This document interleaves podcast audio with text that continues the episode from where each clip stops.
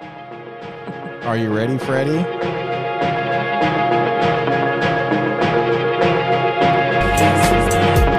It's very loud.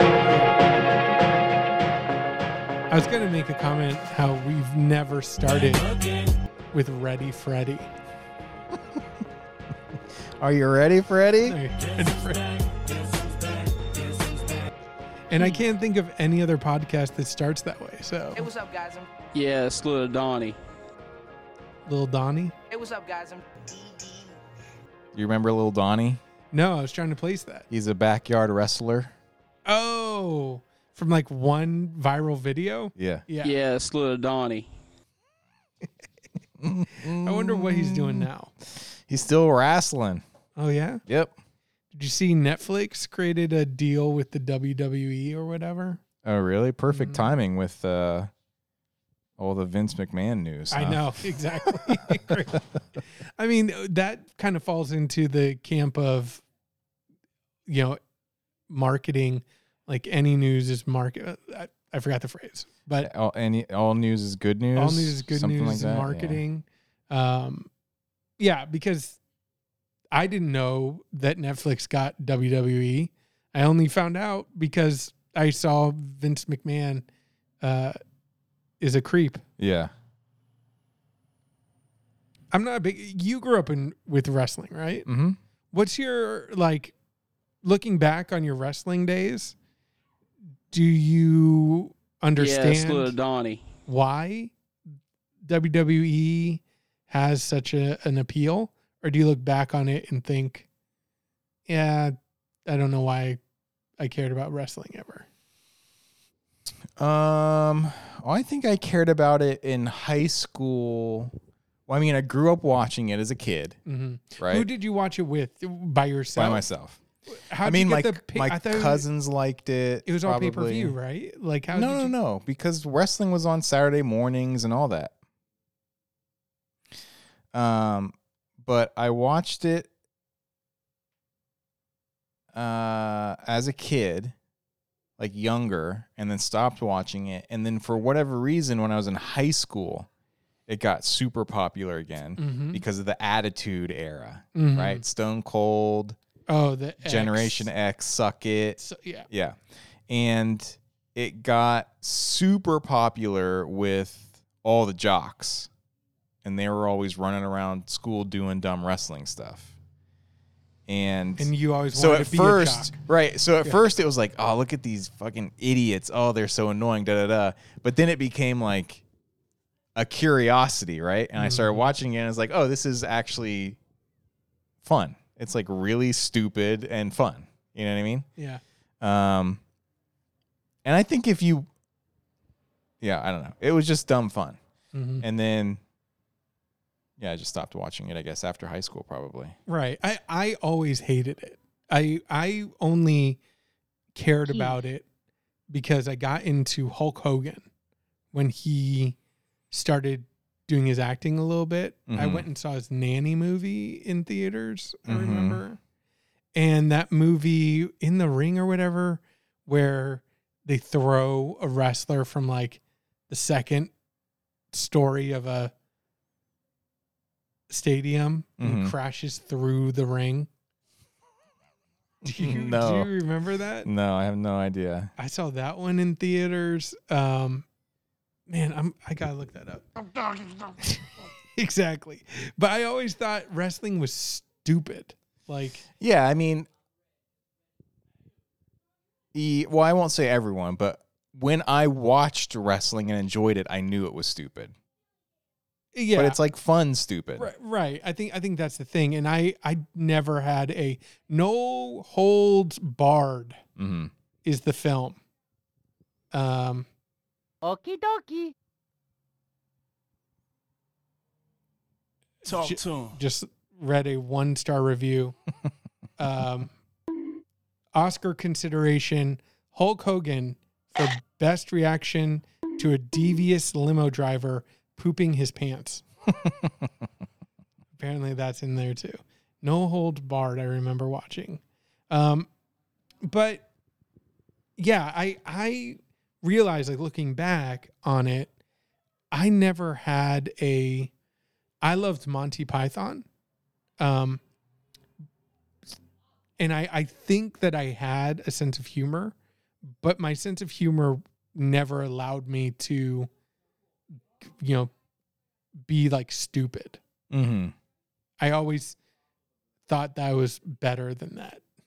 I Mhm. guess I was a pretentious child Sure. looking down on all the wrestling fans. Keith.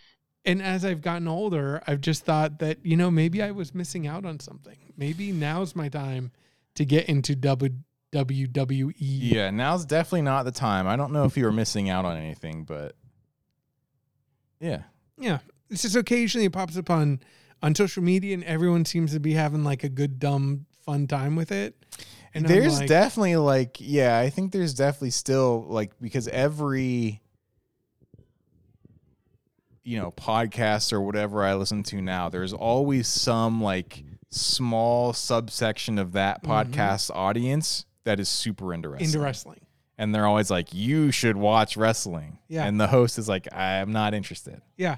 Yeah, I don't know. It, it's, it doesn't work for me anymore. Oh, I guess I couldn't say I haven't watched it in since high school. Well, so maybe here's here's your chance. The the other thing too is like I feel like all the jocks have been sucked away to like ultimate fighting still. sure. If you wanted that aspect of it, you're gone. Now you just have the people who are truly just trying to have like the dumbest, Mm-hmm. funnest time with it. And Yeah. um, yeah, I'm I'm not going to watch it, but I definitely look back on myself and I go, you pretentious little You missed out. Yeah, yeah, that was your shot, man. You could have been having some dumb fun, pissed your parents off even more, Mm-hmm. triggered the boomers early by getting into wrestling. My mom would have been so heart, heartbroken. she would have cried. Exactly. My son watches wrestling. Um, I started playing Death Stranding You got a PlayStation or you play on PC? on my Mac. Oh, It's on the Mac now. okay. How many roads have you connected? No roads. Oh, you haven't built roads yet. Okay. No. Still early. I tell you, I think I've got five hours into it so far, and I want to say maybe 30 minutes of actual gameplay. So, So all I've done literally so far is walk across a mountain. hmm I watched a movie for about two hours, and then I Mhm. spent 15 minutes walking across a mountain, and then I watched another two hour movie, and then I spent 15 minutes walking back across that mountain. And I just fished another another movie, and I'm getting ready to do something else. I'm assuming, but it's a good movie though, right? I stopped playing. Like in the back of the truck, and the things pop up. I mean, and yeah, that's it's interest. It's like I don't have any idea of what's going on. It's it's it is not as vague, or it is not as um convoluted. sort of ambiguous as Mhm. True Detective this season Oh. has been. Like I feel like, okay. but it's it's or not no it's more it's more amb- ambiguous than that but it's in the same ballpark where it's like the stuff i'm watching is interesting. Yeah. but i have no idea what any of it means. You know it's a kojima game so of course it's weird and nothing really Makes sense. makes sense. And you can kind of loosely tie things together. But I, I don't know. I play video games to play something. Mm. and i've kind of enjoyed what i actually played so far. Hmm but it's also one of those things where it's like i've gotten so little of that that i don't think i have a full grasp on what i'm supposed to actually be doing and like what the actual mechanics of the game are. Playing Death Stranding and playing another game recently made me realize I could never be a video game reviewer. mm-hmm. And the piece of video game reviewing that I don't think people talk enough about is the fact that you're playing a game before anyone else has played it. Mm-hmm. So you are figuring out fully what this game is with no assistance yeah or even idea of what it is that you need to be doing. Death Stranding, I've played a very a good amount of it. I didn't realize that there were areas. Mm-hmm. So I'm playing the game and I'm looking at all the things I need to do, and I'm just I'm going to do every single thing on this checklist. Mm-hmm. I'm maximizing it. I'm going back and forth, back and forth uh, in this one area. And I'm playing, you know, over like 10 hours. I'm like, this can't be it. I'm missing something because Mhm. I'm waiting for something to happen. And I'm just in the same area going back and forth. And I've built everything out now. I built roads and stuff. So it's so quick. There's no way that he designed this game. Mm-hmm. And then I realized that there's main quests, and I was just doing side quests Uh-huh. and like 100%ing all the side quest stuff. Yeah. So then I do a main quest, and one main quest, film, movie, whole new area. Yeah. And I'm like, I, I didn't know. I thought everything was this one area. Yeah. I didn't know that there's like five areas.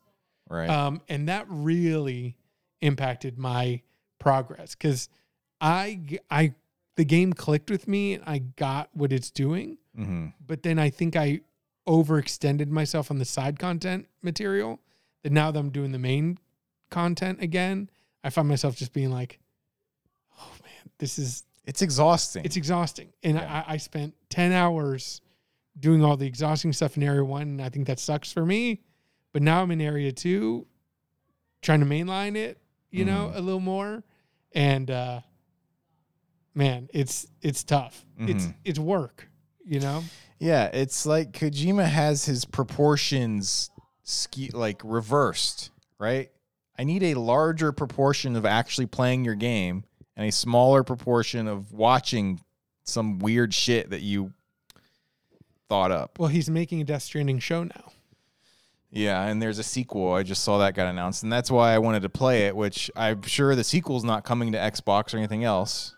But I don't know. I the other thing that's frustrating about it is that I like that the one thing I do like about the little bit of gameplay I've gotten so far is that it is different from anything else I've ever played, right? Like conceptually and me- the mechanics are almost like um what's that new Bennett Foddy game that's coming out? Yeah. The, Walker or whatever, where, Uh-huh. where you just play a guy who's trying to learn how to walk or whatever. It's kind. It seems kind of like it'd be kind of like that.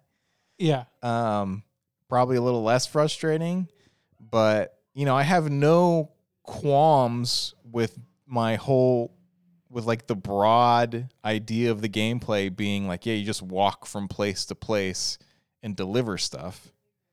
But so far, it's been like a one to ten ratio of that, and I'm watching stuff. Oh, it's going to swing way in the other area. Although, I mean, there there are steady, you know, kind of film breaks. But when I got into the game, it it really to me ended up being about a careful examination of progression. hmm We all gamers love progressing. We Mhm. love watching our character go from like uh, a nincompoop into a god hmm and Death Stranding is That like, sound like me. yeah, watch this guy stumble carrying 80 kilograms hmm to now watch him with like a tower balanced on his body hmm and these like exoskeleton legs Right. as he walks up this mountain Yeah. and keeps his balance. You know what I mean? Yeah. and to actually like build that out you see the progress of your character in inches hmm and other games give you that progression in miles right where oh i leveled up in Baldur's Gate is another example of a game that i was playing through. Like i was looking forward to every upgrade because i would get three new spells and hmm now i can like cast fireballs out of my ass or whatever. Hmm and Death Stranding is like, yeah, I get a better exo suit that helps me carry a little more, Right. so I can deliver these records hmm to this loner on this mountain. And I get to walk up this little creek bed Mm-hmm. for I remember that mission. And that's the other thing too, is like it's way more memorable. Like I've played through Assassin's Creed games. I can't tell you anything that happened in those games, Mhm. right?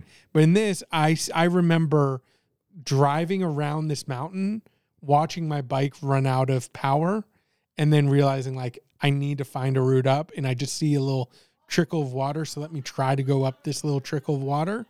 And it worked, but it was harrowing and all I'm trying to do is get records to this old man, you know? Mm-hmm. That has stuck with me way more than other games I've played. So to me, like that's what Death Stranding is about, and I completely get it. Um, but it does resist like it feels like work. You know what I mean? Mm-hmm. To the point where it got to it got where I was like, okay, I'm gonna play Death Stranding, and then pushing the button to open it, I was like, oh my god. That's a like a Pavlovian response. I this is what I wanted to do. I'm here. I'm ready to push it. Uh, Is the stuff in the world like the likes and the notes that's left by other players? mhm. The packages and stuff is that left by other players? Some of them. Mm-hmm. Yeah. Okay. Yeah, you may have come across some of my shit. Which again, so far, I've just found a lot of Nick Easton's stuff. He's left mm, shit Nick everywhere. is- I don't know if that's a real person or that's someone in the game. That's his legacy. it's just everywhere. He's like, this game is going to be my eternal legacy. that you will always find Nick Easton stuff scattered. Yeah, or like what happened to Nick? right. That I thought that sometimes where I like see this little thing, I'd walk over underneath a cliff and just see like um, one health pack, and I'm like, what happened to this guy up there? Yeah. Um, oh, I wanted to say there there was a game or there is a game that I got interested in that I was like, but I don't know who I could recommend this to. But I don't know if this is on Apple, but um Home Safety Hotline. Yeah, they were just talking about that on Besties, right? Yeah, I, I didn't get to the end when they were talking about it. But it looks really interesting where you're just like almost like a 911 operator, Mm-hmm. but taking more and more outlandish calls where people are like reporting ghosts and aliens or whatever in their house. Um, I was gonna get on the Steam Deck, Mm-hmm. but I don't know if that's available. But that that seems like it would be interesting to play through. Yeah, on um on Besties they said you have to play it on a laptop or on a computer. They said you have to play it with mouse and keyboard. with mouse and keyboard. Steam Deck trackpad does not suffice. Okay, well I I have it to connect to keyboard and mouse. Okay, well you have to play it with keyboard and mouse Okay. according to the Besties. Okay. Don't even think about Whoa. playing it on your Steam Deck, Oh. okay? Speaking of, can we Okie. Can we talk really briefly? In a group chat, I shared the Neuralink Uh-huh. commercial. Did you watch that?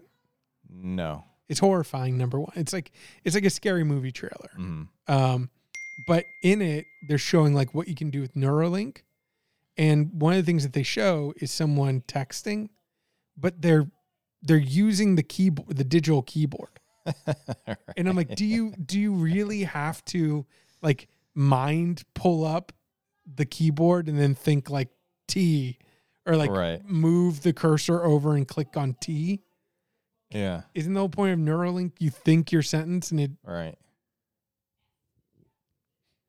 Yeah, I don't know what it's supposed to actually do. The, the only thing I know is the last I heard about Neuralink is that it was killing monkeys by the dozens. well And then the next thing I hear is, hey, it's in a human now. well it not only was it killing monkeys, but I heard unofficially, I guess, because. I hmm. can't remember where I read this. But it was making monkeys chew their own fingers off. Right. seems problematic. Like, is that is that is that their progress? Like, oh, right. okay, they're not killing themselves anymore. That's good. they are chewing their own fingers off. Okay, well, you know what? That's progress. Yeah. and and one one final thing on Neuralink, because in the commercial they ask, they're like, "Do you have like MS or or another like debilitating disease? You know, you could qualify for this." So I do understand, and I think that there's something to be said to like the effect this could have on somebody who has a degenerative, you know, disease or condition and giving them access to expression that I think is really viable. You know, um, I forgot who, Hamburger. who just got diagnosed with locked in syndrome. Celine Dion. Yeah, where like you just shut down. Mm-hmm. Terrifying. Isn't that what the diving bell and the butterfly is about? Yeah, Mhm. I I don't know if it was exactly locked in syndrome, but it does depict it in a very like compelling and terrifying way. Yeah. that I would also think, oh, if I could have access through a Neuralink in a condition like that, yeah, stick Mhm. in my brain. Right. know, But I also feel like we know that that's not the intended audience. Those people are means to get to the intended audience. Yeah. Where it's like, oh, hey, yeah, we can try it on these people because they have a a uh, a disease that will kill them anyway. Mhm. Um, but ultimately, no, we we want our CEOs to be able to look at you and be able to analyze your viability to their company or to Right. themselves. You know. They want to be able to measure your skull indentations without being a racist. Yeah, exactly. you know, I, I saw this one um, person posted this uh, like coffee company that keeps track of their employees and people there. Oh yeah. Uh-huh. On like the, the the using time. AI. using AI, Mhm. and it's like, yeah, that's that's what you want. You want to be able to look at your employees and be like, uh, so I see you've only made ten cups of coffee today. What'd you Mhm. want to talk to me about again? Oh, your kid is sick. Yeah, you Right. go home. You know what I mean? Um, so Yep. Yep. Um, so True Detective. That's what this podcast is about. Clearly. Uh, although I do have a few other things. We, we we've had a little pre-discussion, and there's a few things I wanted to talk about Mhm. with you as well. Um, so I don't know. Do you, True just get the True Detective out of the way, and then Um, yeah, the problem I think we're having with True Detective is, or at least the problem I'm having with True Detective is, I don't feel like too there's. woke. Yeah, it's too woke. First of all, I've mentioned this before as a joke, but now I'm serious. It's too woke for me.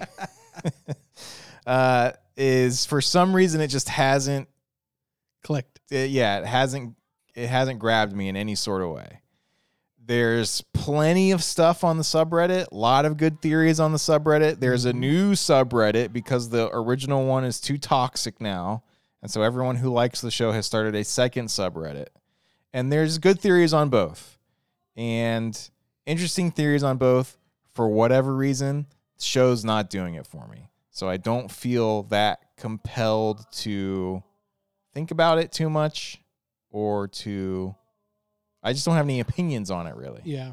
Yeah, I, I think for me, and I think I mentioned this last time we recorded, it comes down to Rust Cole.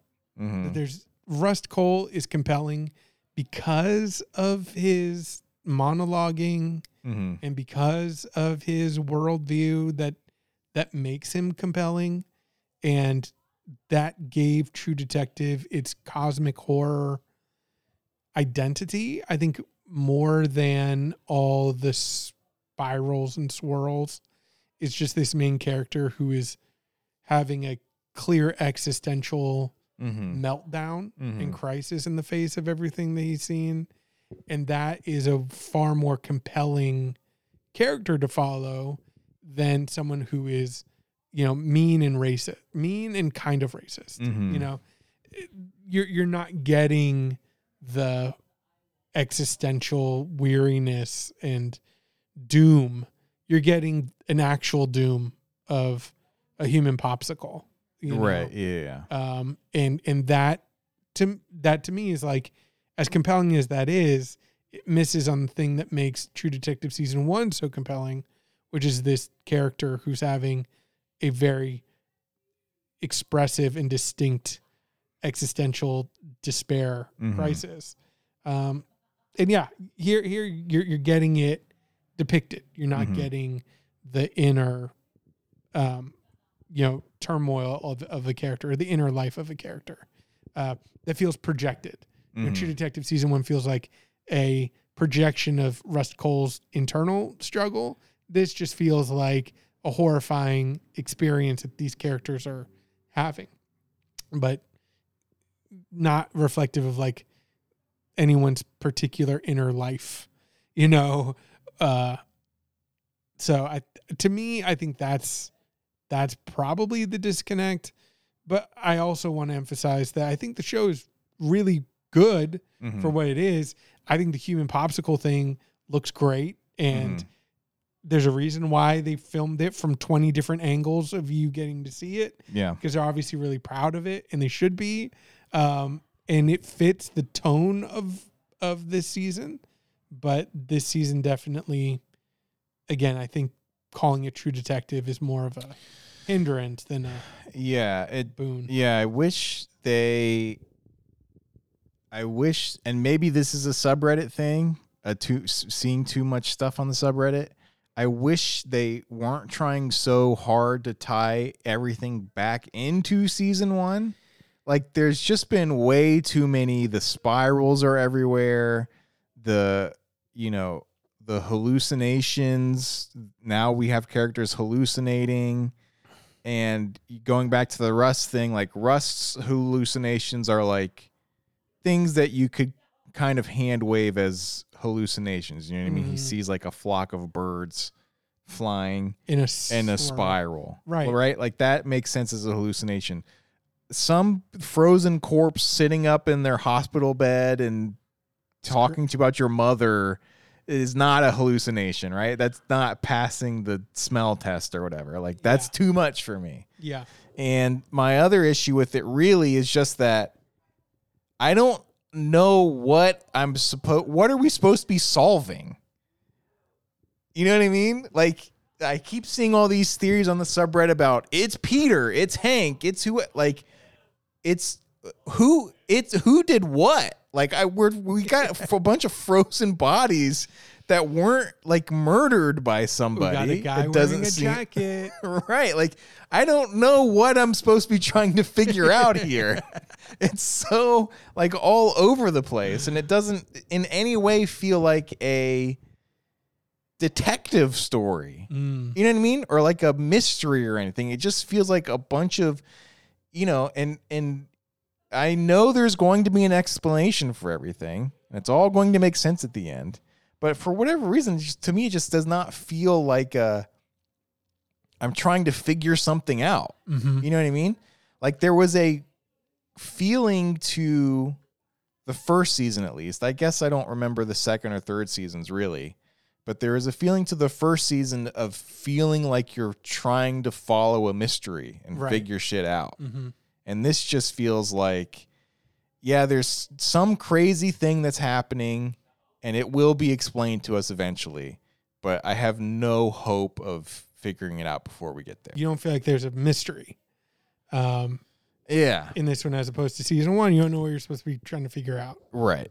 Like there's obviously a mystery. I just don't I don't know. It hasn't for whatever reason it hasn't grabbed me. Yeah. Like I said there's plenty of stuff on the subreddit that seems interesting, but I don't know. Just not doing it for me. Yeah, I, I I'll agree. Again, and I think it's because you don't have that clear in to the to the mystery, mm-hmm. whereas you do. Again, not to keep harping on this, but I think about Rust Cole's reaction to showing what's Woody Harrelson's character Marty. Marty the tape Mm-hmm. and how he you know has to walk out and you see his reaction to Marty watching Mm-hmm. whatever on the tape. And it's like that is the that's the connection, right? That's the the connection we have to this whole mystery. We're we're experiencing it through this character. But yeah, with this, you don't have any exp- like you have a detective who feels regret that she couldn't complete this investigation Mm-hmm. you know but you still don't have a sense of what that first case was we finally in this episode get a explanation of what happened but we still don't see it it's not like there's a flashback so we just Mhm. see like yeah i was brought in on this case and she freaked out and overstepped the you know, the the old um, uh, de- detective. She beat someone up, right? Rough someone up, a suspect, and that got her booted from the case. No. So what I was trying to happened was Jodie Foster and Navarro. What's Jodie Foster's character's name? Um, Uh. Danvers. Danvers. So Danvers and Navarro were partners, Mm-hmm. and there was a domestic abuse case, Mm-hmm. and they both knew that this guy was going to kill this woman Mhm. eventually, but there was nothing they could do about it, quote unquote. And then at and then eventually they get the call, of course. Um and the story that Danvers is telling Pete is that they get the call, they show up, and the woman is dead, and then the guy kills himself. Right. But in as we're watching the flashback, we see that the woman is dead and the guy has not killed himself, and instead he's whistling Mm-hmm. twist and shout, Mm-hmm. right? And then it cuts away. Yeah. So I'm assuming Danvers kills the guy and the f- and then they um break up because Navarro is either not cool with it or whatever. Initially my thought was maybe Navarro kills the guy yeah, it feels and like, so that's why she gets demoted, Mhm. but I don't know. It- so either one of them kills the guy. yeah, My money at this point is on Danvers just because of the twist and shout thing. mm. But um I don't know. yeah. I was thinking, I was thinking N- Navarro, but that goes back to my my point is that we we don't yet have a clear idea of what broke their relationship up. Mhm. We don't have like we're still figuring out the characters. Mhm. you know and again i feel like that's something that's like very clear in true detective you, Mhm. you kind of have this clear connection and idea of who this character is or like any hard-boiled detective novel Mhm. um you know i'm reading the factory series still um and man just what a clear idea of who that character is um and any event that happens in that book series i'm always filtering through him that's what makes it compelling it's not compelling what's happening in the books necessarily Mhm. although i think the plots are interesting i read them because that main character is so well realized Mhm. um, yeah. So again, I guess I'm just restating. I feel like this season is missing that well, fully realized character that you can then access what's happening through. Mhm. And it's it's halfway over already. Yeah, I think that's the other thing too. Yeah. And episode three, a lot of people were saying this, and I, I think I kind of feel the same way as episode episode three. It kind of feels like there's been some filler already, and there's only six total episodes. Yeah, absolutely. I mean, I would say I am all for. I've seen across social media, there's this kind of seemingly push against, although I know social media is its own ecosystem, Mhm. small minority ecosystem, but there seems to be this kind of push against sexual content in in like TV shows and films. A lot of people trying to say that a lot of the younger generation don't have a, or don't see a need for as much sexual content and stuff. Mm-hmm. Um, and a lot of older generations trying to be like, grow up, you know.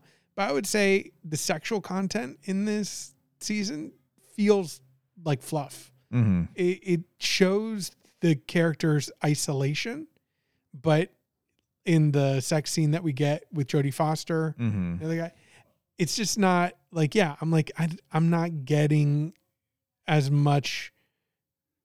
I'm not getting a clear insight into these characters in these various like sexual aspects of, of the Mhm. character as maybe you would think that I would get.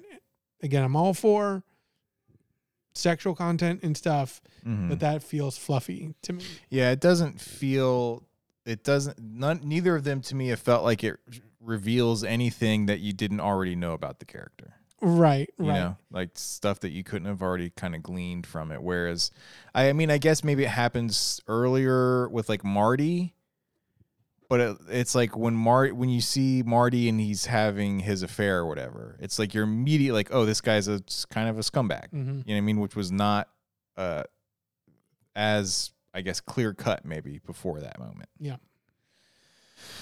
Uh, do you have any thoughts on what could be going on? So, previously, I kind of uh, last time we, we recorded was kind of on this track of this isn't really a true detective story and kind of telling its own realistic story. Mm-hmm. I now have completely flipped, and I think Well, and they've explicitly tied it not just all the symbolism and stuff. They've explicitly tied it to the first Season season, with tra- with Rust's dad being in it now exactly. because he's the ghost, the the whack and wacky waving inflatable ghost or Yeah, whatever. yeah. yeah. And I feel like they also, to me, in this last episode, maybe, maybe I'm misreading it, but I definitely got the sense that there's more supernatural stuff happened. That that is to me harder to explain away by a co- like a natural occurrence. Right, hallucinations. Yeah. Yeah, I agree. That's maybe that's been one of the things that's turned me off, but it's definitely I don't know. I still am assuming it's going to not be a supernatural thing and they're going to try and explain it um, you know, in some way. Mhm. But some of the stuff is just kind of what I was trying to say with the hallucinations is like, I don't know, there's a way to do it that seems believable, and then there's a way to do it that like is kind of like a corny horror movie way to do it, and then still argue that it's believable, like a believable hallucination. You know what I Mhm. mean? Which I'm assuming is what the guy sitting up in the hospital bed and talking to Navarro is supposed to be a hallucination. yeah. Well, going back. Then to- there's no way that guy's alive. No- Can I just say that? Period. Um. Yeah. Not an original thought, but there's no way that guy's alive. Period. There's no way he gets to the hospital alive in a coma. He's just not alive. Yeah. Um, you know, I, I will say I I finished the film Tigers Are Not Afraid. Uh, Um, that the creator of this show made before it. And that definitely leans into a a blending of reality and supernatural worlds. mhm. um, and very comfortably accommodates both. That I think is satisfying. So, just looking at this creator's previous work, I could see them, and maybe that's what has opened me to the reality that they might be telling more of a supernatural story. Mhm. Is thinking back on that film. Um, so yeah, I mean, my my thing is, I'm now more on team supernatural Mhm. even though in my heart I do think they will try and just explain away, but I, I'm leaning more towards Team Supernatural now. Who or what is unleashed? We only have references to she is awake, right? Mhm. Um, so if we wanted to attribute this, there's some vengeful spirit, and we have violence against the indigenous population and indigenous identity, right? Mhm. Running through as a as a theme. Which, quick side note, would you freak out about your stepchild trying to connect to their heritage and culture? Yeah, I think we talked about this, but yeah, the way that she does, Yeah, no. where she makes her like clean. It's like, why do you care so much? I don't understand. I don't understand that. You know what I mean? yeah, uh, yeah. And, I understand like it's like she's racist or whatever. Well, and there's a flashback to her Mhm. dancing, right, Yeah. with her husband. Yeah. And is he native, or is he, um, what are they called? People. Indigenous. No. Oh, you're trying to think about the exact. Eskimos. what are the Eskimos called? He's native. no one is whatever. called Eskimo. Whatever. He's native. Whatever. no one is called. Eskimo. He's not a white guy, right? Yeah. No. I can't remember at this point. But yeah, there's still no explanation as to why she would be so super against that. Bobo Cramp was right. We deserve Look, I tried not to say it, okay? I didn't know did how else to express myself. You did try. Oh man. Um, but yeah, I, I there's no yeah, there's yeah, I don't know. It unfortunately does feel a little bit to me like and I'm I'm not trying to give Nick I'm not trying to give the pizza man any credit, but it's just not there. It's just not there for me. Yeah. I again, I think there's there's so many ideas. I think Yeah. that I think that might be one of the problems. Is like now there's always an accommodation for more and more ideas. hmm um, narratives are no longer easily linear, you know, and I get it and I welcome that. I definitely want to emphasize that. I think about just think about the white savior trope. You know? We could, at one point, watch John Candy waltz into a small country and lead them to the Olympics in bobsledding, you know and cheer along as the white fat you know man uh helps teach all these you know passionate and bright young natives you know um a new skill. Hmm and uh and yeah I, I i definitely welcome the fact that our narratives now reflect deeper consideration for the impacts of stories and who the heroes are. But this definitely feels like it's trying to accommodate so many ideas of identity and al- along with its mystery that I don't, I, I don't know how you could focus in in such a brief time too. Hmm six how many total episodes? Six, yeah. Si- six?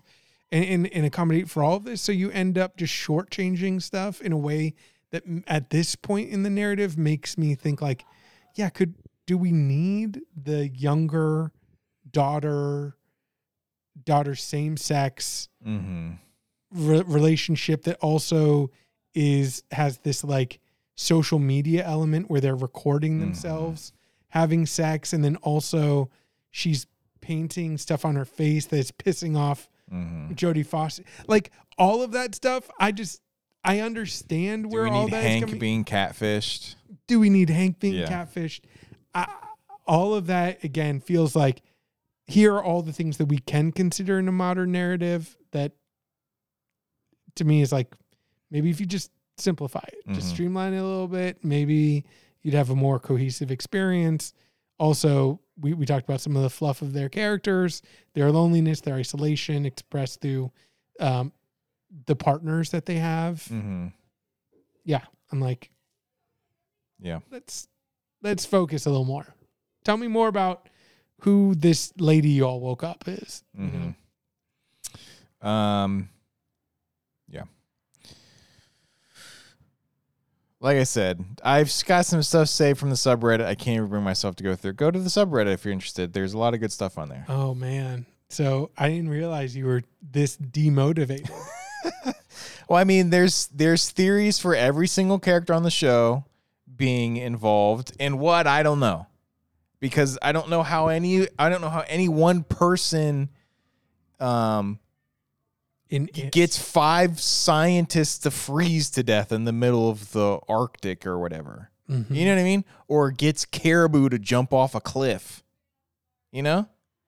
Um, but there is some interesting stuff. Someone is on there. There's a post on the subreddit about uh the scene with Pete and Navarro and the way it's filmed is kind of traditionally filmed in a um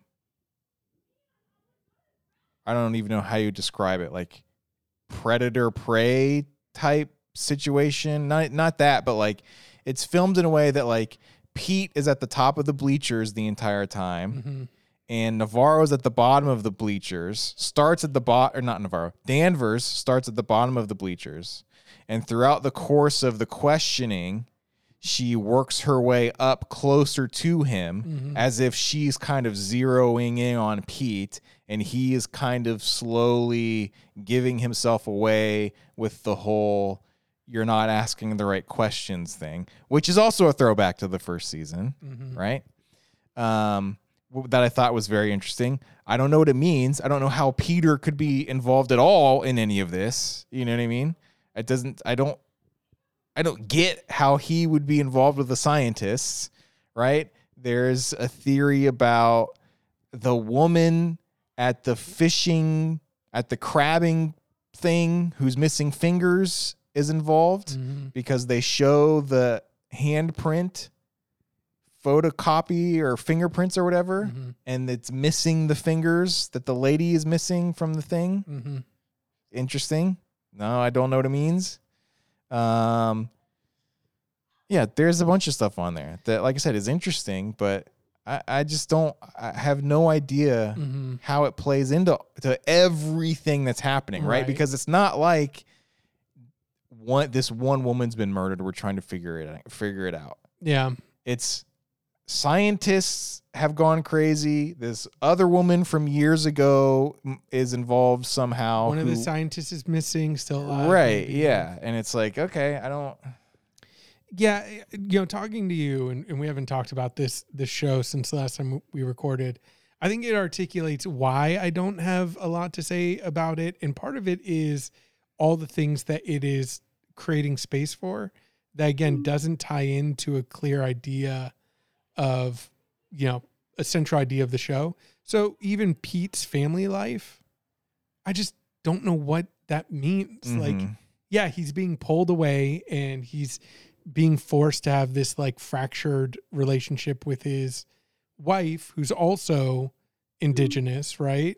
Mhm. But why? Why do I care about that? yeah You know? And his son, who Danvers is not letting him be there for. right You know? Yeah. navarro's the killer she has a dormant alter ego split personality whose true name is sedna right which is the thing she's alive she's alive she's awake is annie because they find the body thing in Clark in Clark's trailer, right? Uh-huh. That that thing is called a, a tulpa, and a tulpa is a spirit reincarnate. It's a thing that people use to try and bring people back from the dead, right? So it's Annie. She's mm-hmm. awake. Pete, his kid is named Darwin, author of Origin of the Species. That's essentially what the scientists were looking for. What if everyone works for Hank, who is playing a love-struck buffoon? As maybe this stuff on the subreddit's not good, okay? But there's stuff on the subreddit. I think Danvers suspects them. She puts on an act just like everyone else in this town of secrets. Oh, here it is. The clue is the scene on the bleachers in episode two. Watch the way Pete and Danvers shift positions in knowledge and power as they discuss the case. Pete rarely rarely is lower than Danvers throughout the convo, but her insights into the evidence keep letting her climb the stairs and nearly be above him. He had to keep moving to stay ahead of her.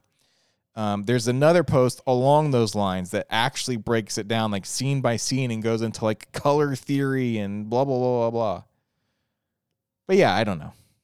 Oh, yeah, I I do love name based theories. I love when I go on Reddit and see anybody go, their kid's name is X, Icarus. We know Icarus flew too close to the sun. They're getting too close to the truth, you Right. know? And you're like, Yeah. I don't know. I don't know that names are the way to unlock narratives. Yeah. The one thing that I did find the energy to make note of out of these two episodes, I can't remember which one it was in. When they kept going to the evidence room Mm-hmm. and there was just a giant box Mm-hmm. labeled meth in the evidence room. like in the corner, just a box, big bold letters, meth. I mean, what are you going to do with all the meth you you uh you detain? You I guess so. Makes it, easy, I suppose. Yeah, just throw, it- throw in the big box of meth. That's funny. Yeah, so I'll finish it. Of course. There's three episodes left. Mm-hmm. Maybe these three episodes will turn it around. Yeah, I feel like this next episode's going to be big. Like if if it doesn't propel us forward, then I I think I will be frustrated. hmm I don't see how I'll be able to get through the season and not be frustrated. But I think they've set up to kind of move it along. But yeah, episode three definitely made me think about or start sensing the bloat Mm-hmm. in, in this story, all the ideas that are there, and starting to maybe feel like they're not going to resolve all of it. hmm But we'll see. I still enjoy it. I still watch it Sunday night hmm when it comes out. Um, Um, did you want to discuss your bet or your wager? What what wager? What did I do? um how much how much to lick the corpsicle? Oh, yeah. The one question I had based on these two episodes was how much money would it take for you to lick the human corpsicle? Yeah. Well, you, you said what part? And obviously, I have a couple questions. There has to be some parameters here. So, course. yes, what part do I get to pick the part? so number one, it's not pure ice. Because then it's just, would you Okay. lick ice? So it has to be a human part. It has to be a human part. Okay. So, but no specific. As long as it's a human part. I'm trying to think through what that would. Does it have to be a below the waist, above the waist? Yeah, it doesn't no. have to be like. I'm not trying to get a sexual thrill out of this. You know, Okay. this isn't for me. Um, is This- there like is is there going to be like a like a like a rolling scale? Like an Ooh, arm is this much, a Mhm, butt cheek mhm. is this much, right? Again, I'm not trying to get a sexual. The dangle thrill. is this much, Yeah, right? I'm not trying to get a sexual thrill out of this, and I feel like that leads me down that path a little bit. I want to, mm-hmm. I want to resist, but absolutely, there would be a sliding scale. Okay. 100. percent Like if you go for a finger, Right. fine, but if you go for a face, if you lick their face, My other question would be what is a lick? Do you have to go up? Can you just touch it with your tongue? here's the thing: Does What- there have to be emotion involved? whatever cost we're we're deciding on, Uh-huh. I'm breaking that cost down, and I'm saying per like inch of Mhm. lick is increasing whatever that value is. Mm-hmm. So if I walk up to the to the body and I just find a shoulder, right? And I just do like I just touch it with my tongue.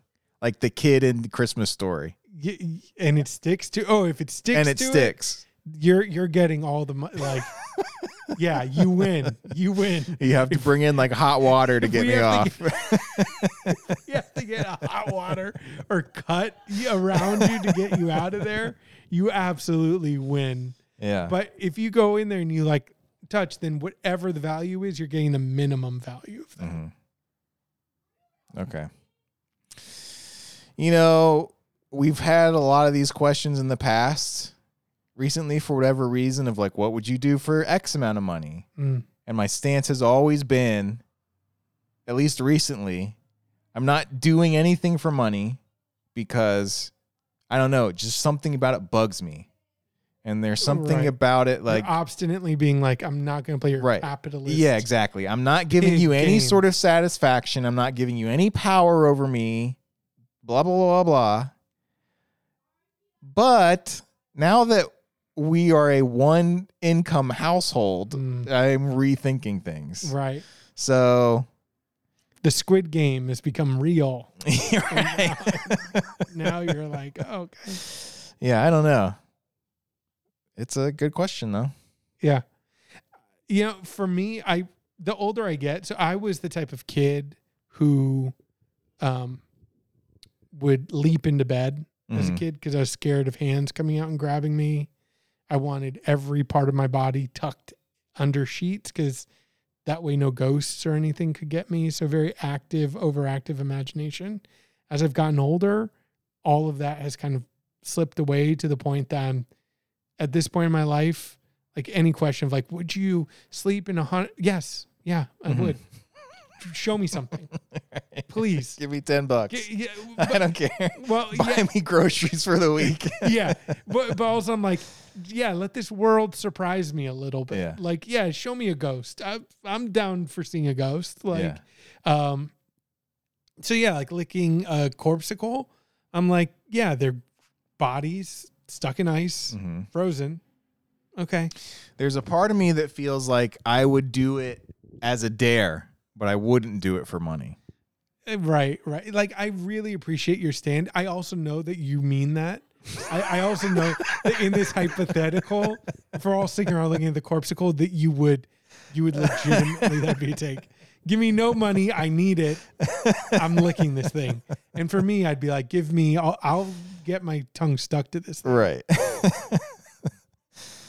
All right. Um Okie dokie. Dude, let me ask you this. Going back to the money thing, Mm-hmm. don't you, don't you want, at some point in your life, to just feel a bunch of money? like to physically feel it. like to hold it. Like if somebody's like, here is $150,000, you can just touch, you can just lift it. No, I don't think so. Yeah. For me, I think I just want to You just want to feel it. just hold it. I mean, that's like the uh, that's the uh, you know, someone walks the movie thing where someone walks in with like a briefcase of a million dollars or whatever, or a duffel bag full of money. hmm But yeah, I th- my first thought I think would be like, this is going to get lost or taken from me or something. Yeah. I would just want it in my bank account. Yeah. My feeling like if I was a cop and we just did a bust, Oh, yeah. I'd be like, listen, you guys can divide whatever you want. I don't need your dirty money. Can I just lift it though? Can I just hold? I just want to Yeah. hold a million dollars. Just lift it up, put it down back. Yeah, there's no way. I'd be a dirty cop. Oh, you would? I would be taking money left and right. I guarantee it. Okay, no, I, w- I would too. okay, I, I would too. The, the other thing, two things I want to say really quick. Number one, um, my cool runnings joke about or comment about the white savior thing. Cool runnings was like the dumbest example. I, could, I don't, I don't actually think cool runnings is an example of like white savior. For example, I was just kind of Listen, I need something to take the Running- Eskimo heat off of me. Okay, Yeah, so I was running with a little bit uh, of a le- a lead on my leash there. sure. Um, number two, um, I saw somebody tweet something that now they say the money thing it made me think about that I thought it was really funny. hmm They're like, I just looked at all the stuff on my bucket list. I can't wait to do all this stuff. It looks so awesome. it's like, yeah, I love that. How many people have a bucket list that is just, yeah, you'll never, why even create, why'd you do that? Why'd you do that to yourself? yeah. Keith, you want to lift a million dollars in your lifetime? Why? Why'd you even think of that? It's never going to happen. All right. All right. Um, what else? yeah, I have a side discussion for you. Okay. really quick. So this is kind of based off of what we were talking Talk about to him. before, but I've been thinking a lot about. So one of the things I've been working with, um, with Indy, is the the impact of like technology as I've seen it play out in him. Mhm. I realize now a lot of the things that I worried about and read about years ago, stupid. No one knows the future, right? Mhm. And a lot of like the scaremongering of like or fearmongering. I say scare fear mongering, scaremongering. That's where it's not as bad as fear. You're just trying to get somebody anxiety, uh, Right. slight anxiety about the future. Um, but all the fear mongering about like, hey, this is what the internet is going to open your kids to, Yeah. and like predators, right? I remember being terrified of like, yeah, if a kid is online, you know that their image is now taken and Mhm. and it's like now that I'm older, I'm like, okay, that whatever. Like, yeah, I'm glad I didn't give him a phone when he was four. Mhm. Um, but also, I'm not as concerned with his access and activity online as Mhm. maybe I was led to believe I should be. Um, but the thing that I think is objectively true and something that I see across the board is access to more, whatever it is, information, more entertainment, more activities.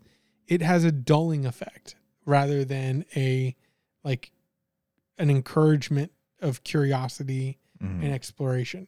I think that that's something that's been true since forever. Like the most dull people in any society, I think, tend to probably be the richest people. They have access to the most stuff and yet are the most insufferable people Mhm. to engage with or watch engage with life, right? Um, and so now we have access to all this stuff, but I do see a devaluing of any one activity. So, um, you're wanting him to get involved with an instrument to learn a specific skill like that, you know, Mhm. or watch more long form content like a film, you know, reading a book, right, becomes a huge concern of mine. Um, and, and making sure that reading is a part of his life. Because the reality is, technology has been designed for our brains to captivate it Mhm. you know so it's not it's not illuminating or interesting to say um yeah you know it's a it's an addiction for your a designed addiction for you. It's like yeah of course it is. But it's here now. We live in the world of technology. So how are you going to live in it as opposed to live in constant opposition of it you Mhm. know? Yeah are you going to be someone who like all right fine then raise your kid completely disconnected from the internet and out in the woods. Good luck to you not a life that not a battle i want to spend my life fighting Right. you know? And it has me looking again at the value of things and as i was showing him certain films i was realizing oh man as a kid i love this film. This film sucks. This is stupid you know? Like Mhm. why why would i want to spend time watching this you know? Mhm. or like as we watch tv you know? Whoa why would i want to watch any tv you know versus like go learn a skill like carpentry or whatever. But also that's not an option for a lot of people. Definitely not an option for my life and not an interest of mine. Mhm. i could not be a carpenter if that was the only way i could make money you know? No one would want to buy my shit. I couldn't do it. Mhm. so it has me thinking about, you know, the things that I grew up valuing, and then the val, and it, it brought back into my mind now. I've gotten to the point where I realized growing up, a lot of things I was looking for was like validation on my life. I wanted somebody to look at the things I was doing and say, that that has value. Keep doing it. So I would read a lot of Shakespeare Mhm. before I knew what the hell it was talking about. I'd be like, yeah, this is meaningful. I'm going to freaking read Shakespeare with all the little footnotes Mhm. and I'm freaking going to get it, you know, because cuz that is like meaningful activity. Mhm. And I did all that in search of validation of my life. My life has meaning because I've read Shakespeare Right. um, as I got older, I realized you don't need that validation. You know, you could just like, yeah, you could not have interests Mhm. and still be living a valuable life. It doesn't have to have like a end sum in the positive column Mhm. in some way, right? Necessarily. At the same time, the older I get, the more terrified I am of people who don't have hobbies. Yeah. You know, the people who like just I don't really like music. Oh, what you watch? I don't really watch anything. Oh, what you um what do you do then?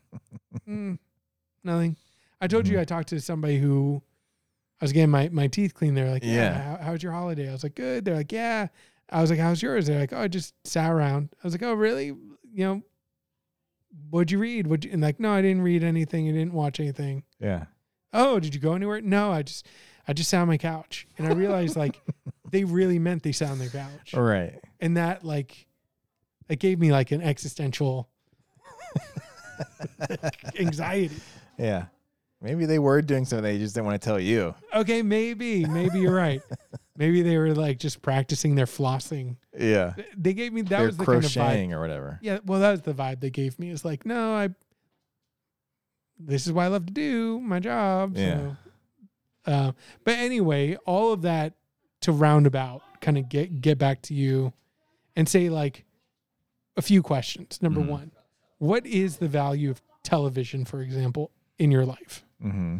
True Detective. What did we watch before True Detective? The curse. The the the, the Curse. Mm-hmm. Great example. Severance, which we Mhm. talked about. Season two is coming up. Number one, what what's your relationship to like just those TV shows or TV in general? Is it pure distraction? Does it bring value to your life? Uh, it can do both for me. Um, the curse I loved watching, and uh, you know, it was good discussion. It's fun to watch. It's then fun to like get on Reddit and read all the theories. So there's like a couple different levels to it.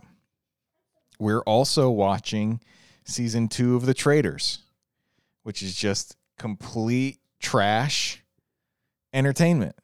Fun to watch, and it's fun to like uh, while we're watching it, like game plan and be like, "This is what I would do. This is what they're doing wrong." Da da da, and it's just entertainment.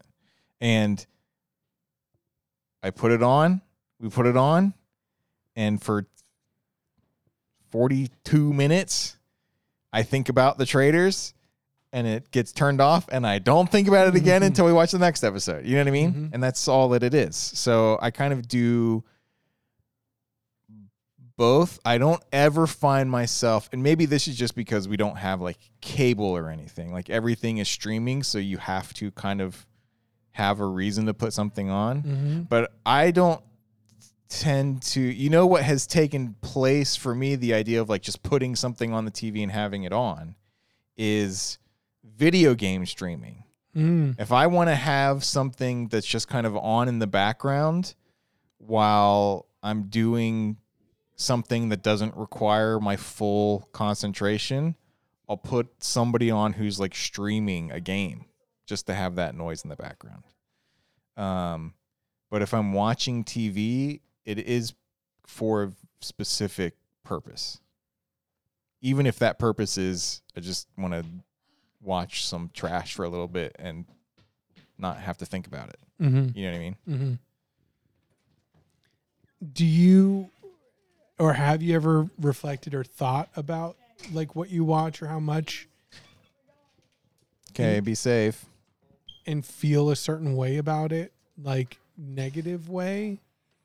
Mm. Um, Get like even guilt associated or not even guilt, but just not anymore. I mean, I'm sure I did when I was younger Mhm. for various reasons, for Christian reasons or for yeah, I mean maybe that that same idea of like when you're younger and being like more idealistic and you know being like I need to be bettering myself or whatever. Mhm. But at this point in my life, no, it just is.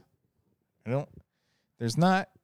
There's not much I do that I feel bad about yeah, outside of being a parent yeah, and constantly feeling like I'm doing something wrong.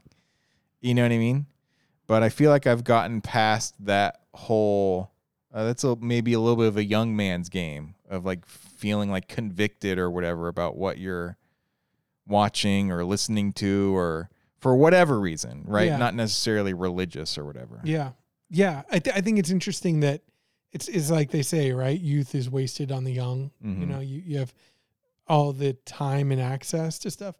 The other thing too is I think getting older, you just reflect. I realize like childhood is so brief. Mhm. Like there's such a small window where you are aware of yourself as a separate entity from your parents or anything, and you have full autonomy to kind of like just do what you want. Mhm. Such a brief little window because I remember it's it's like watching my son grow up. I'm like, he's already past this certain window that, Oh yeah. that you look back on with like nostalgia or whatever. Mhm. And like at his age, I would be like a few months away from working at Chili's, Mhm. being a host, Right. hating it. And like that was, Yeah. and then from there on, it's Chili's, Cracker Barrel, Mhm. college, Chili's again. you know what I mean? Yeah. And then you're then you're like an adult. That- Right. That, that that's it. And then you're looking back on yeah, four year window maybe. Right. where you're still doing school and all that stuff. And trying to figure it out. And, and again, trying to like find value in life. Mhm. Although value is so much easier to find. Video games is another great example. Something that I spent a lot of time and got a lot of enjoyment out of. That now that I get older, I find myself just ready to move on from games more quickly. Mhm. Even as I have a desire to like dig deep into a game, I just find myself truly incapable. We got a PlayStation, you know, the other last year, Mhm. and so many games I haven't played, you know, and uh, I played Death Stranding. Um, I started Uncharted, didn't finish. Mhm. St- watched Indy play Last of Us. That's something else.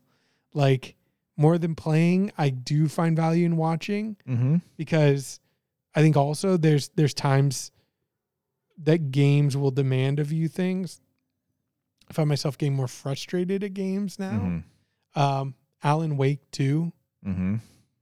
cursed more playing Alan Wake 2 than I have in my entire life and walked out of Alan Wake 2 being like, that was really great. Yeah. But also feeling like if I watch somebody play this, I don't know that I'd have that Uh, different of an yeah. experience. You know what I mean? Yeah. That might be something I feel bad about not finishing Alan Wake. Yeah. Alan Wake 2. Yeah.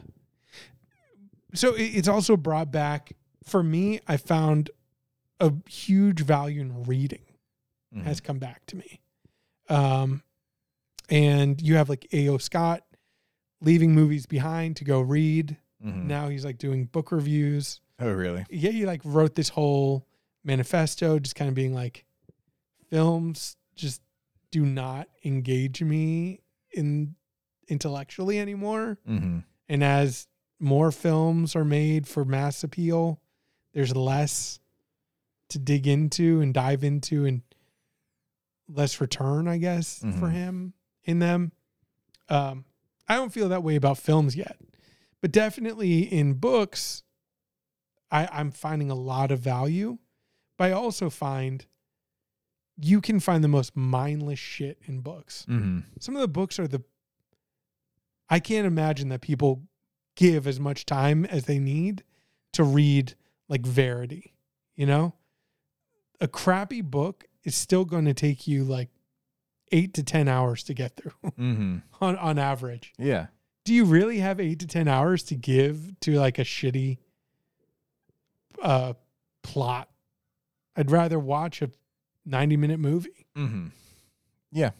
Um, but it, but it has me thinking about value again in, in life in a way that I, I really gave up or felt like I gave up as I look at my son. Mm-hmm. And do you feel that anxiety for your children as well about like analyzing activity in life as being like valuable versus less valuable or even wasted time or Yeah, I mean, I've had the same conversations with Sophia. I can't remember exactly why it came up, but I mean, yeah, basically the same conversation of like, look, uh, you're I'm I'm going to say this to you because I have to say it to you as a parent and you're not going to understand it because of your age and you're not capable of understanding it but this is these years of your life are going to be your most carefree, are going to be your most like you can do whatever you want. You don't have to worry, you don't have all these responsibilities, blah, blah, that whole conversation. And yeah, you're not going to understand what I'm saying to you, but I have to say it to you just Mhm. because that's where we're at, you know? Um, and so I do worry. I mean, I guess I don't because growing up, you know, I I tend to focus more on like the actual quality, quote unquote, of what they choose to watch and listen to and all that. Even though I didn't have any of that growing up, and growing up I listened to terrible music and watched terrible shows Mhm. and eventually, you know, quote unquote terrible, and eventually found my way to different things. Um, and so I do think about like th- they also have I also have the relation the dynamic with my kids of like we can't like what dad likes, right? That's lame. That's just the dynamic we have. I don't know why. I don't I didn't try for that, you know, Yeah. but that's just what it is. Yeah. So I'm also kind of thinking like, uh, let me not push them too much Yeah. because they're just not going to like anything just out of principle that I Yeah. like. Um, but yeah, I do the you know the screens thing and the internet thing is like yeah I, I most of my brain power on that is taken up by how do i control this in a not damaging way yeah. right because we we don't allow unfettered access to screens all the time. We try to monitor everything possible and like keep constraints on everything without being overbearing and being you know what I mean? Like we have restrictions on stuff. We don't necessarily like look through their phones and look through their history on stuff and we do our best to be like hey if you if you run into anything and you have questions talk to us about it hmm right? But there's all these restrictions in place. We've had some uncomfortable conversations, right? Uh, one of my daughters has searched for some stuff on the internet, right? Mhm. And we've had uncomfortable conversations. Um, so yeah, I you know it's like like I was saying before, it's kind of like it's the one thing that's like I do, i i'm not comfortable with is being a parent. That I you just always feel bad about. You always feel like you're missing something, you're doing something wrong, Yeah. and you're always trying to like figure things out and rework things and take a different approach and or at least I am. you Yeah. know? Yeah. Yeah. And uh, for me, it does make me think about all the wasted time and effort of my own childhood and how parenting naturally, I think, turns you into a more critical, like, person Mm-hmm. where I understand now how parents can be seen as critical of their children because it's I used to think it was like, oh, well, you just want the best for your kids. That's why. But it's like that's not the only answer there. A lot of it is trying to articulate value in life, period. Mm-hmm. And I think that that's an open ended question and something that I don't know that anybody can have a, a answer on. I remember my my world being rocked when I started when I was old enough to start exploring and understanding artists individually and had that interest. So I started reading like autobiographies Mhm. and biographies of artists that I really looked up to and liked. And again, as someone who's trying to find answers in life and value in life, I always attributed to um, you know artists as having a monopoly on articulating that value um, because they're the ones who are creating things of meaning of Mhm. value that's they're the ones who you know um, lived for hundreds of years because of their work. Hmm and then realizing that a lot of them are just pieces of shit you know and just don't have any better idea Yeah. than you Mhm. or the person who just was a good dad and then died young. Hmm yeah probably a more valuable life than the artist that wrote 10 great you know works and then was a piece of shit to everybody hated by everybody. Yeah. hated by everybody. And then their legacy is more told through like letters they never thought would get out that showed them as being a horrible racist. You know what i mean? And you're like what a, what a piece of shit. And yeah what a what a way to devalue your life's work and devalue all of it you know? Yeah. that yeah what is what is worth my time or effort?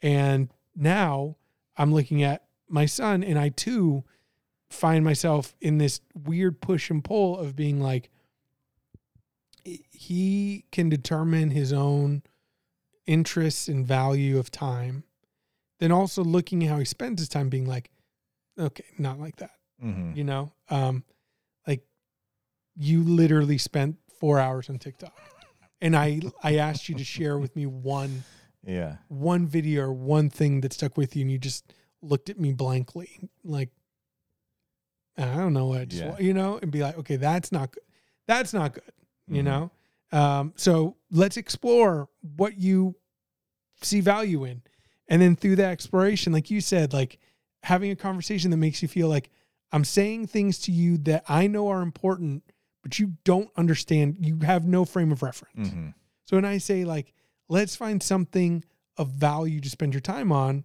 you look at me like, what are you talking about?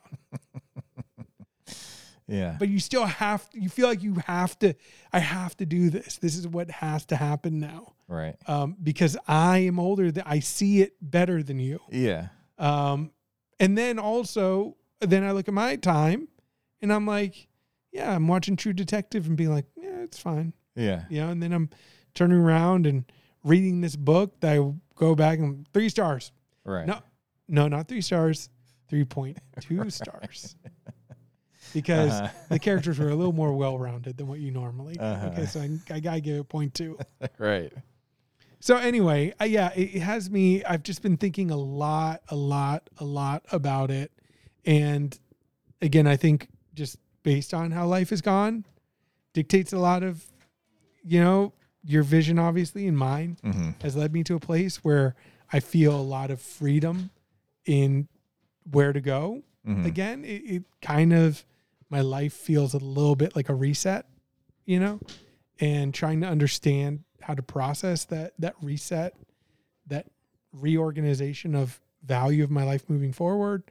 It definitely has illuminated areas of my life that I spent way too much time and effort on, like early relationships where you're like, yeah, that, why'd you do that? You know what I Mhm. mean? Like, Mhm. but everyone else would say like, oh yeah, relationships is a good, that's a good thing to spend time and and, and effort on. Yeah. And then you you look back and you're like, I wish I would have watched more Simpsons episodes. Like Mhm. that, that would have we would have had more fun, you Mhm. know. Um so yeah, it has me in my own life reflecting then with with my son's life and and also realizing that I do think there is I do think that there is value. Like I am not a libertine in the sense of give your kid access to everything and they will find their own way. Right. I think get, getting access to everything is going to lead them probably down the a, a objectively less valuable path hmm because I think our human brains want to settle that that there needs to be some some stress there, right? Mhm. Like we get older, we realize like, oh, if I you know, my existence in the last few years has shifted from like a expectation into a question.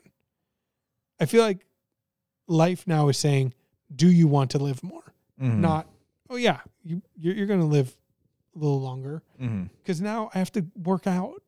hmm I didn't have to do that before. and hey, I don't have to work out.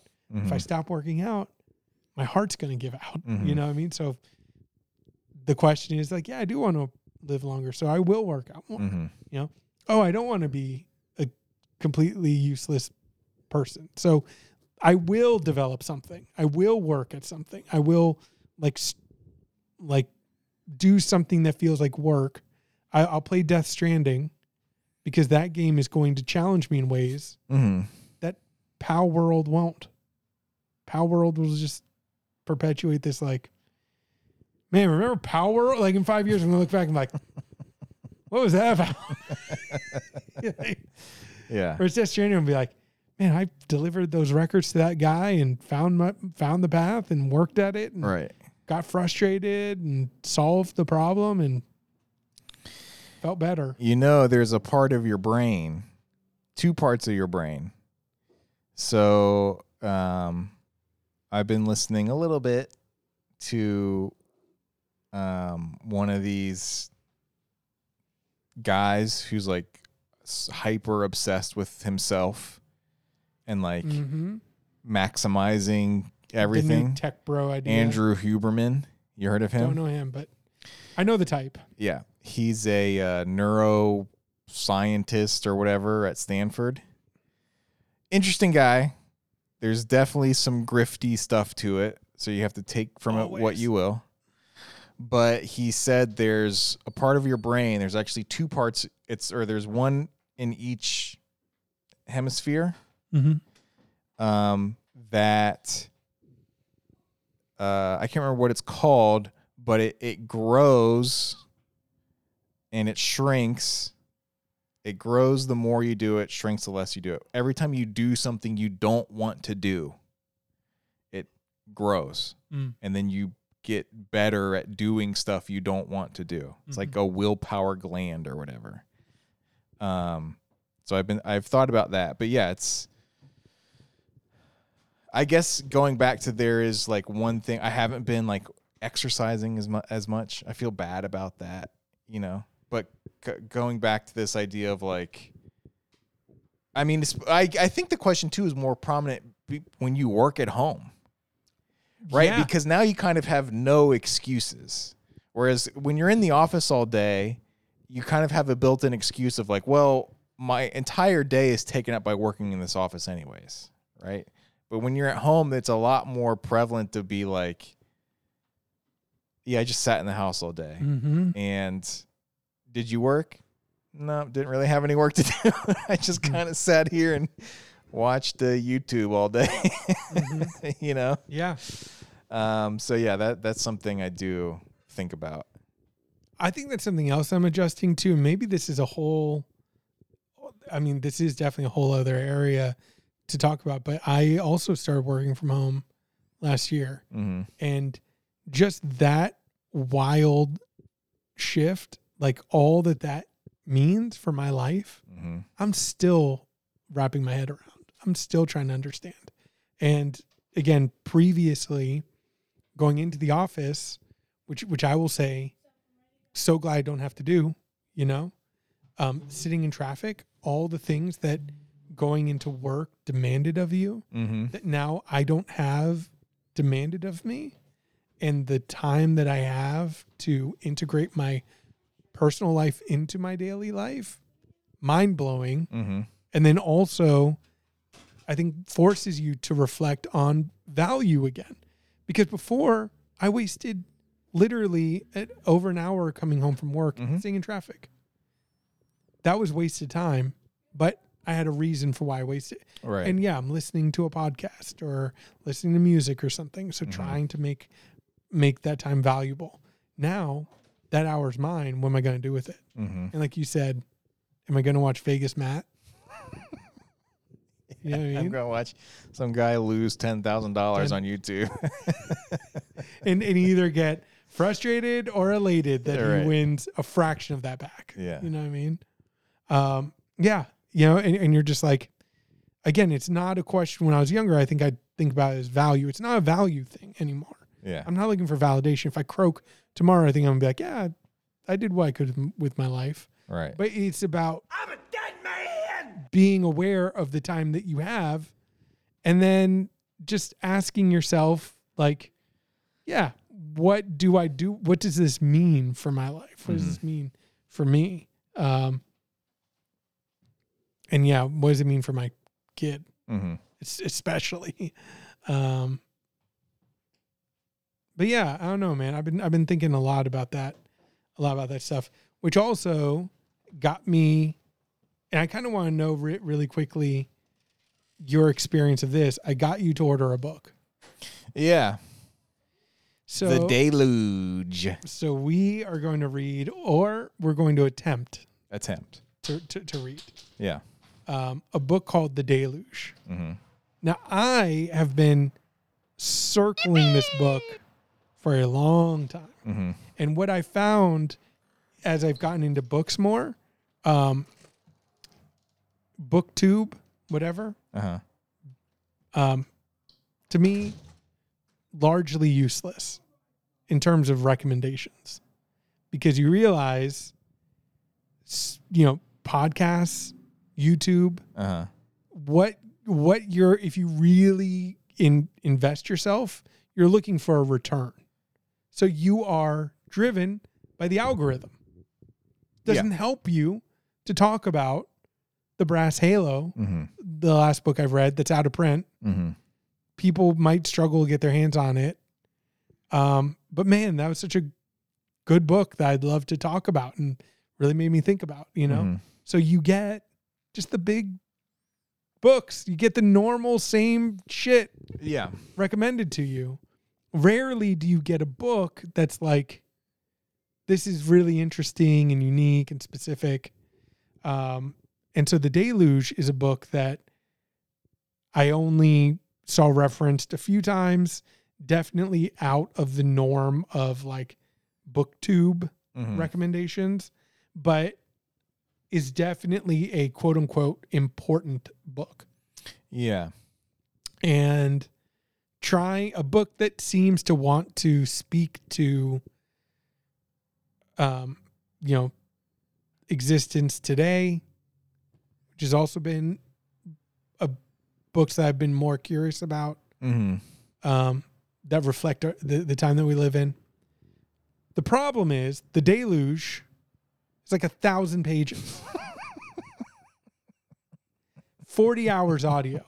Uh huh. I reached out to you because I'm tired of circling this monster. Uh huh. And I was like, I don't think that I will read this alone Mm-hmm. because this book could be like insufferable. Mm-hmm. And if I had even read the little bit to realize it's insufferable alone without being able to like express to somebody like, look at this thing, this thing sucks. Mm-hmm. Uh, I, I'll I'll just be even more miserable. Yeah. So I reach out to you, hey, would you be interested in reading an extremely long book or whatever? I send to you the deluge. Next thing I know, you're like, it's coming on Sunday. so number one, what was your experience of that? Um, I kind of just wanted to prove to myself that I can still actually read a physical book. Well, you read 2666. No, I read The Savage Detectives. You read the and then you ordered 2666. No, I don't think I. No, because I hated The Savage Detectives. Okay. But the. I feel like the. Maybe that book is longer than the Game of Thrones books. A thousand. I have never read a book that's a thousand pages long. I have no idea how I'm going to do this. But there, but I also because I kind of had that same thing where towards the end of the year, I'm like best books of the year, trying to find something else to listen to. I never once saw this book mentioned anywhere, and then you read the description, it's like the greatest book of the past decade or whatever. Da, da, da. And now I'm realizing it's probably just because everyone's just now finishing it, right? It just came out in September. It's a thousand pages long. This thing is impossibly long. Um, but yeah, I, I saw it. It sounds interesting, right? Um, and yeah, it's like 900 pages, and the hard cover was cheaper than the paperback for some reason. It's like 15 bucks. hmm So I was like, yeah, sure, whatever. I'll give it a shot. hmm I need to. I need to do. I need to. I need to prove that I can still read a book. Yeah. It, it'll be a, a centerpiece anyway exactly. to your bookshelf. As Yeah, well. I don't even know. Uh, that makes me think of it's going to be so physically big. That's what I was saying. I don't even know how you're going to read it. So I, I was I told you that I've I've like neck pain. Mm-hmm. And and as soon as you ordered, I wasn't thinking about reading it physically. you ordered it, and then I felt pressure, like, oh well, I need to do it physically too. But I'm like, I'm I'm gonna hold this thing. I also ran into that because I just started on this 3,000 piece puzzle. Putting together the border of a 3,000 piece puzzle is one of the most painful things I've done in the past five years. My back was killing me because I'm bending over a table. I'm having to turn certain ways. Ugh. You're probably standing. It took me an entire day just to go through every piece and get the border pieces out. I haven't done a three thousand piecer. I did a two thousand. What I'll say is, you got to segment that out. You got more than any puzzle. Like some puzzles, I would just, oh, I see blue. Blue goes here. When you're doing a big puzzle, I yeah. realized you have to be like, I'm only doing left Yeah. bottom quadrant. That's that's Mhm. it. I'm not doing anything else. Mm-hmm. and then build it out like that. Um, so yeah, the the the thing for me, and and you also famously, at one point, swore off long anything. Like, Yeah. I'm done with it. I just want short stuff. Yeah. You know, is that also a reaction against like, like, or just like proclaiming your independence in this modern age of short content to to read the deluge? Is that also a Um, motivation? I did not. I mean, obviously, I did not give it that much thought. You texted me about the book, and I ordered it on Amazon. Not even five minutes later. Exactly. So it was just a gut reaction. But I think part of it is going back to what we're talking about from working from home. It is, it has to be a commitment. I have to choose to read this book, right? Just like I've spent the past month choosing not to walk the dogs regularly, not to run how I was running normally, right? I've instead chosen to just stay in the house and be kind of lazy. Mhm. And so I'm I have to make a commitment. I have to I'm going to have to now I have this big ass 1000 page book in my house. I'm going to have no time for idle YouTube in the background. If I'm not working, right? No more low Rogue Legacy 2. I've got to stop. I've put enough hours into it. Mhm. If I'm not purposefully making progress in Death Stranding or working on my puzzle, I've got Death Stranding, my puzzle, and the Deluge. Those are the only three things I'm allowed to work on. Mhm. And the Unabomber's Manifesto when I go to bed. That's it. Outside Yeah. of that, and and the Unabomber might have to take a uh, take a, a leave of absence because I'm gonna have to read this book before I go to sleep too. yeah, So those three things. yeah, yeah. I thought you were going to say the Unabomber's getting too convincing. You're like three things. I got this puzzle, the manifesto, and a pipe bomb that I'm, I'm building. That's it. I have had some thoughts that I'll talk to you Off about air. after the podcast is over. Okay. Love to hear it. Watch How to Blow Up a Pipeline. Yeah, By it's way, on my watch list. Yeah, whatever. it's it's really good. So yeah, anyway, those are that's just briefly what I've been thinking about this week, especially the deluge. We'll see. I you know, I also randomly grabbed this. This was recommended by someone that I actually really, really like Mhm. um, reviewing books. Um, it's called Wellness. It's 500 pages Mhm. um, and all about like a couple mainly. Mhm. So I've like this spurred the deluge for me because I've just read a lot of genre stuff. Lonesome Dove I Mhm. read, which is super long. I don't, I don't think that's as long as the deluge. Mhm. Um, so again, I, it's been a while since I've read a monster book like this, but I also am just like, I'm tired of, I'm tired of just living as I've been. I think Mhm. you know, for me, enough Vegas, Matt. Let's. NFL is over, Yeah. Right. Uh huh. NBA, I actually find as a nice background thing. I don't mind that. Yeah. I think I'm done with the random background stuff and more intentional reading because I do think I don't know that guy, but I like him. He makes sense. Mhm. That thing in my brain got too small, and it convinced me to the point where I was like, I can't physically read a book anymore. Mhm. And then I just started physically reading books more. I was like, I, I can read books. Yeah. I just don't want to. right. yeah. Exactly. But I want to. I want to. I should want to. Yeah. It's just easier to put your Vegas Matt on and sit on your couch. Yeah.